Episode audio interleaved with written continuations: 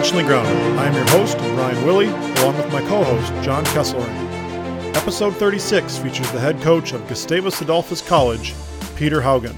Coach details his rise from a three sport college athlete to coaching and being an administrator at the high school level to finally becoming a head football coach at the collegiate level. Coach shares his vision and foundational values of his programs and discusses ways to cultivate leadership in others while maintaining balance in your life. This episode marks our one year anniversary of starting the Intentionally Grounded podcast. We've enjoyed many great guests and have established so many great connections along the way. All our thanks go to our family for supporting us through this endeavor, the coaches who've agreed to share their stories and teachings with our audience, and you, the listeners. We do this for you, and we hope to continue to bring a quality program that helps to build a community of coaching excellence. Here's to many more seasons ahead, and once again, a heartfelt thank you to all those who've been a part of this journey. This episode of Intentionally Grounded is brought to you by GoRout.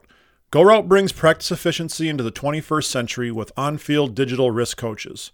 Trusted at practices by more than 350 high schools and 30 plus FBS and FCS teams, GoRout allows coaches to instantly send scout cards and installs to players so they can stay up tempo all practice without the need for binders or managing multiple huddles. Compatible with all major play drawing systems and hand drawn cards, GoRout teams routinely double or triple their practice reps daily. If you value practice time and want the best preparation, then you need to go no scout cards with GoRout. Learn more at www.gorout.com. That is G O R O U T.com or by emailing at sales at gorout.com. Or you can call this phone number at 866 777 1448. Episode 11 of Season 2 of Intentionally Grounded with Coach Peter Haugen starts now. We're here with Coach Haugen of Gustavus Adolphus College. Coach, introduce yourself to our audience and discuss your background in coaching. Yeah, hi, it's Pete Haugen. Uh, you know, I coach at Gustavus Adolphus uh, College here in St. Peter. Um, just really thankful for this opportunity to be on with uh, with you guys, and uh, just thanks for the opportunity um, to be on here today. Uh, my history. Uh, went to Washburn High School in South Minneapolis, then uh, graduated from, uh, went on to college, went to, to Bethel University, well, what is now Bethel University at the time was Bethel, Bethel College, um, and uh, graduated from there and, and kind of began my, my coaching career. Coach, as you got into coaching, who were some of your biggest role models that have influenced you? You know, I got to say, you know, my my I, I grew up in an in an education family. My father was a coach uh, and a teacher, and certainly, you know, he was the biggest influence um, on me, and my mom too. I would say, in terms of, you know, just um, really blessed to have people who woke up every single day and they loved what they did. They were in education, and I got to kind of see what they what they did and that had a huge influence on me and, and my father was a big part of that athletically. I mean a huge huge competitor uh huge encourager.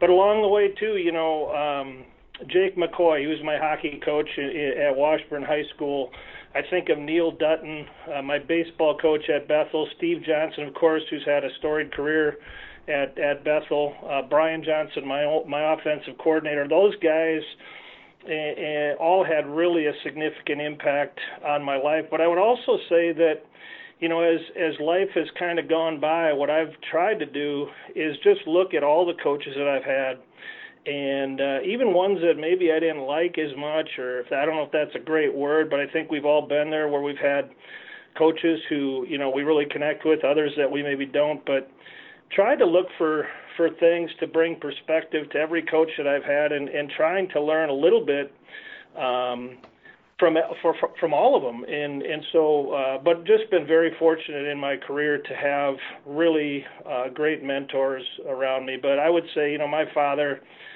He's my hero and, and a guy that was just uh, such an impactful person in my life. Coach, you kind of touched on it here a little bit earlier, but you were a three-sport athlete at Bethel uh, in the late 1980s and, and, early 1990s. How were you able to manage the demands of three sports in college, and how have those sports impacted your life?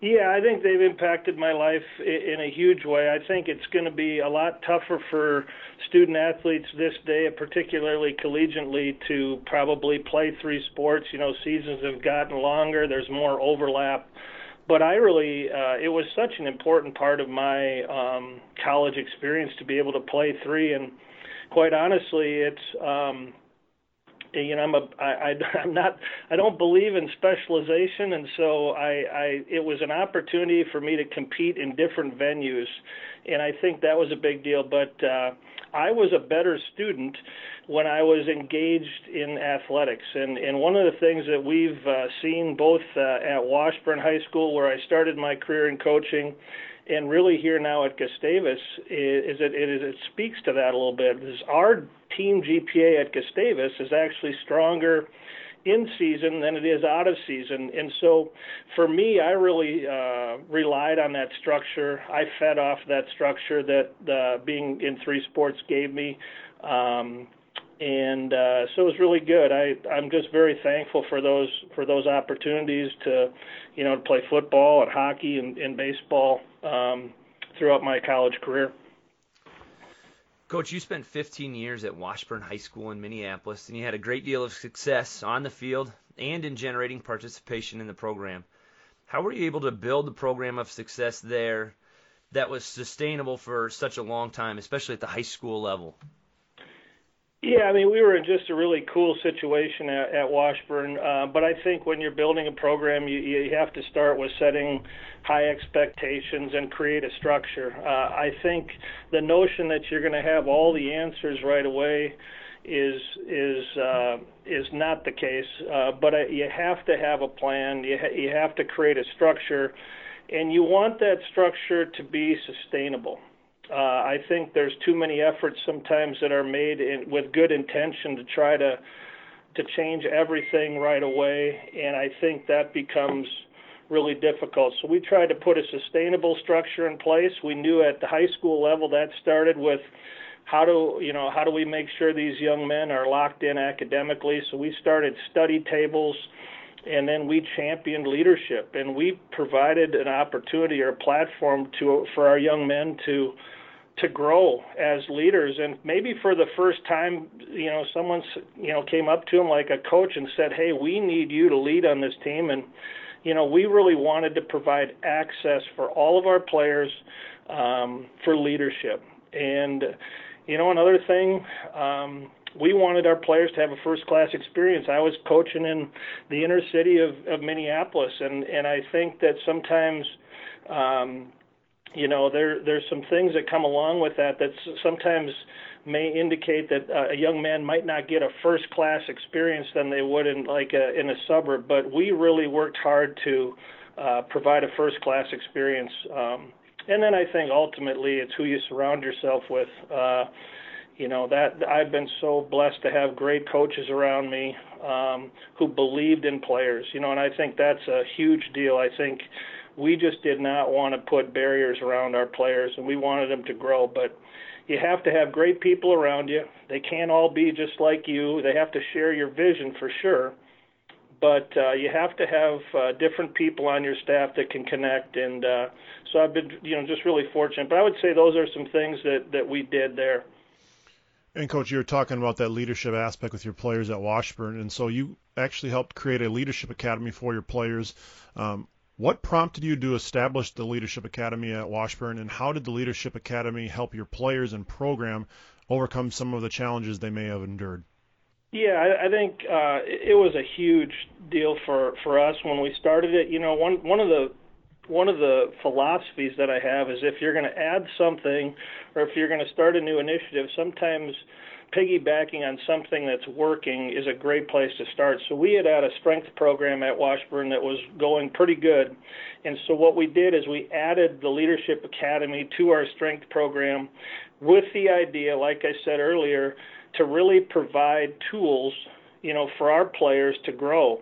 Um, and and part of it's a leadership thing, but what we really wanted is a mentoring type of an environment. So we had small groups of players with a coach who is very qualified to really create relationships around some really core principles of of uh, you know accountability. Um, we did really you know some cool stuff. Uh, we had fi- Friday field trips where we took the, our young men and women out into different uh, you know businesses to kind of see what life was really like outside of high school and and what people are doing after college. But um, you know the focus of our leadership academy i think this is such an important thing because we were in an environment where we were working with young men and young women who some of them had uh, very very difficult situations and could spend a lot of time probably uh, being upset or complaining about their situation. And so for our Leadership Academy, our number one focus every single day was about gratitude. So, regardless of our situation, regardless of our circumstances, it was about what are we thankful for today? And that is always where we started. We always started with what we're thankful for instead of the other stuff of how you know, we have it tough here, we have it tough there. And so it was kind of a mindset thing, I think, that really helped us as a program, but I think it was kind of a core philosophy within our leadership academy, which is that we're going to have a mindset of gratitude and and then build off of that. Coach, you've touched on a lot of really, really good things about your leadership, and really that's your culture. Um, and as you transitioned from Washburn to Gustavus, you know, how did you keep that culture intact? And what are some of the beliefs that that you build in your players now that have maybe changed or evolved as you've gone in your coaching career? Yeah, I think the first thing when you're coming into any situation is have a plan. You know, um, have a philosophy, stick to some very core principles. Um, I think that is really important. Instead of trying to chase a, a different philosophy every single day, um, I think you have to have some core things that you really believe in and that you're going to build around. I do think the great coaches have the ability to adjust. Uh, and so, in, in terms of having a core philosophy, uh, a plan, that is so important. But you also have to be willing to and and able and have the emotional intelligence to see what's going on around you and not be so stuck in your ways that that you just can't dig yourself out. So I think the ability to adjust. Um, one of the core principles for us is that you can't have it all. Um, and we want guys to really focus on a few things. You know, we talk about it as a staff too. I mean, it's not what we know as coaches; it's what our players can execute on game day. And so, it's really trying to focus and execute on a few things. That's a core philosophy. And then, from a coaching standpoint and a player standpoint, we talk a ton about pruning, you know, so trimming the trees. And so the, the whole idea there is we're going to remove the things that are not producing in our lives so that we can grow the things that are to a, to a higher extent. Um, and uh, that I think is really, really key. And um, ultimately, too, in, in addition to having a plan, the core stuff is habits, you know. Um, behavior comes and goes. You know, we've got guys, some guys, you've had them in that they work really hard on the field and they don't work as hard as they need to in the classroom. And we're really thankful here at Gustavus because we got young men who really do both very at a, at a very high level. But that whole idea that we're challenging habits, we're challenging young men to bring this uh, a person of integrity to all the different areas of their life. Um, and then to be clear with expectations. Uh, understanding too that you know we um, we we got to treat all of our players fairly, um, but we can't treat them all the same. And so, you know, those are some I, I think some just some basic stuff. Obviously, said a lot of stuff there in a short period of time, but I think the biggest thing is you got to have a plan. Uh, you got to get people around you who are gifted, and, and we've been fortunate here at Gustavus. I was fortunate at Washburn to have coaches. Uh, you just have to surround yourself with great people. And coach, from your transition from the high school level to the collegiate level, for you personally, what were some of the biggest challenges that you had to face during your transition? Well, picture this. You know, I'm at Washburn, and when people come into the school and needed to know something, I had all the answers. I knew where they needed to go. I knew knew where they should connect. I could direct them to different places. Uh, certainly, We'd had a tremendous amount of success uh, in our football program. The school was in transition, and, and there was a lot of really cool things going on. But I was going now into an environment that honestly was very, very new to me. And so I think the key word there was humility. I mean, you have to you kind of have to set stuff aside a little bit and you have to be willing to the person now i'm the head coach at gustavus it's my first year in and the notion that you have all the answers the notion that you have it all figured out is uh is just not the case and so you know I had to make sure that I brought a level of humility to the to my new position and really was open to asking questions I was in a position where I really needed to lean on my mentors, um, hire a strong staff. Uh, I think those things really helped me with the transition. Uh, certainly, if you want to get into the the nitty gritty of it, um, the X's and O's. I mean, it was just it was a it's a more it was a more complex game. Um, and uh, you're spending all day doing football instead of you know those who are in public education or private education who are coaching i mean you have your you have your teaching and then you have you know and then you have your coaching after or you get up in the morning and do some film watching but it was different and so uh I just had to rely on a lot of people and I think the key thing there was just the humility of saying, "Hey, I need help."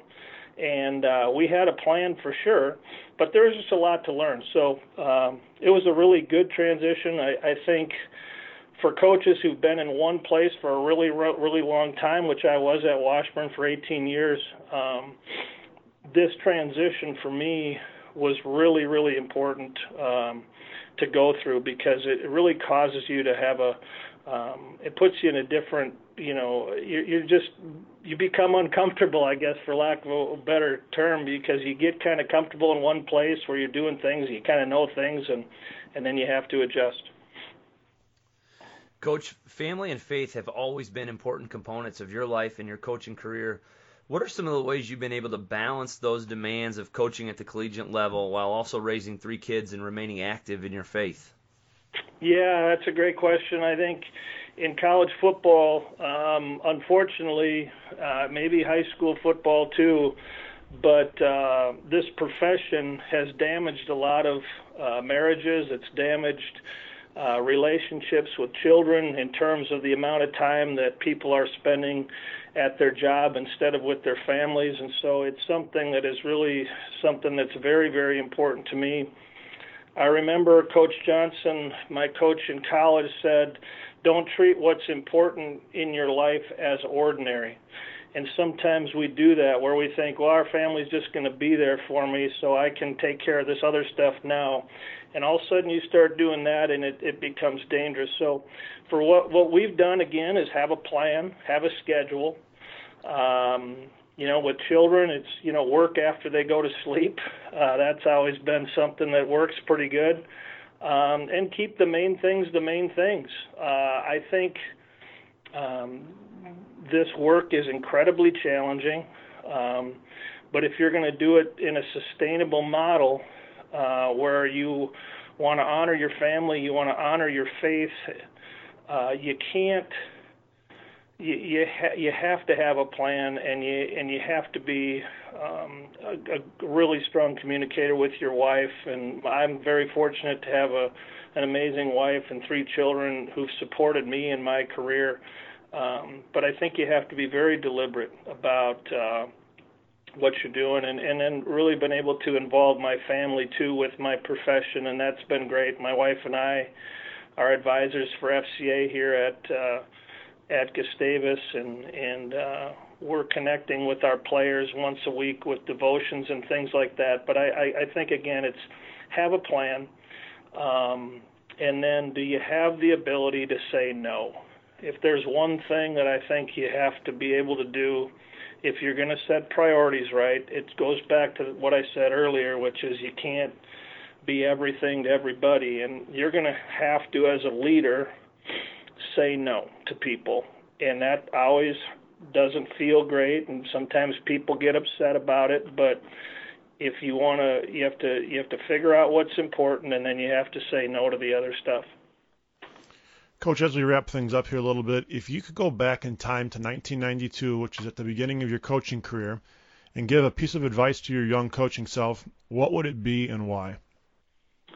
Yeah, I mean, again, I think, you know, I think we're all a work in progress, and the, the notion that you're going to have all the answers right away. Uh, if I could go back, I would probably keep a better journal. To be honest with you, I mean, we I've done a decent job of it, but there's so many different things that have happened along the way um, in life with different situations. I think I would have done a better job that. I think early when I came into coaching, I thought complexity was probably gonna gonna you know save the day and and allow us to compete at a higher level. And I think um, if I could have go back, I would just simplify and execute. I would you know do what I've you know you kind of learn the hard way in coaching, but sometimes you try to you know show people how how much you know and and what really is important is how fast our players can play. So simplify and execute the game at a very high level,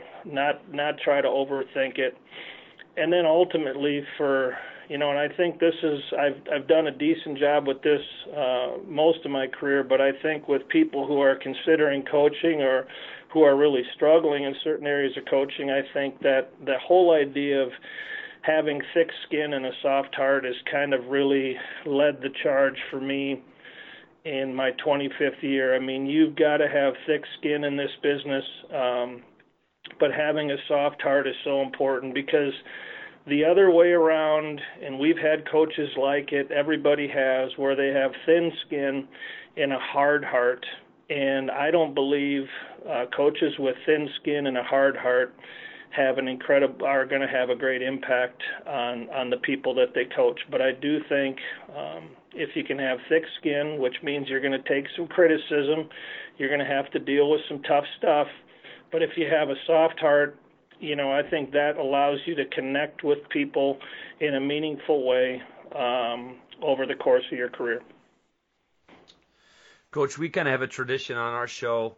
Um, and it's nothing football related, so um, you have to kind of change your hats here a little bit. But if you had a walk-up song as a professional baseball player or a professional wrestler, what would it be? And you have to tell us why.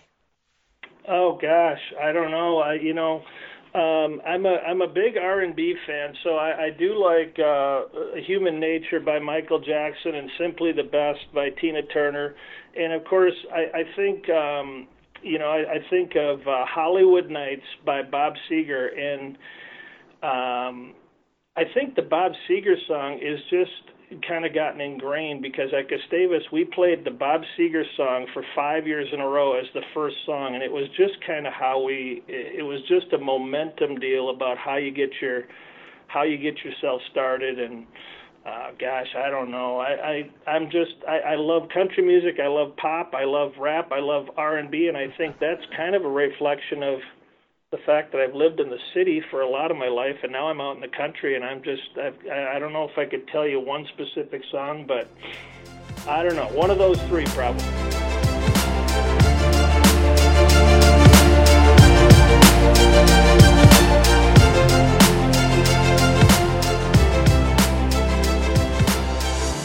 If you found this podcast helpful, please leave a review on iTunes and help grow our program with others.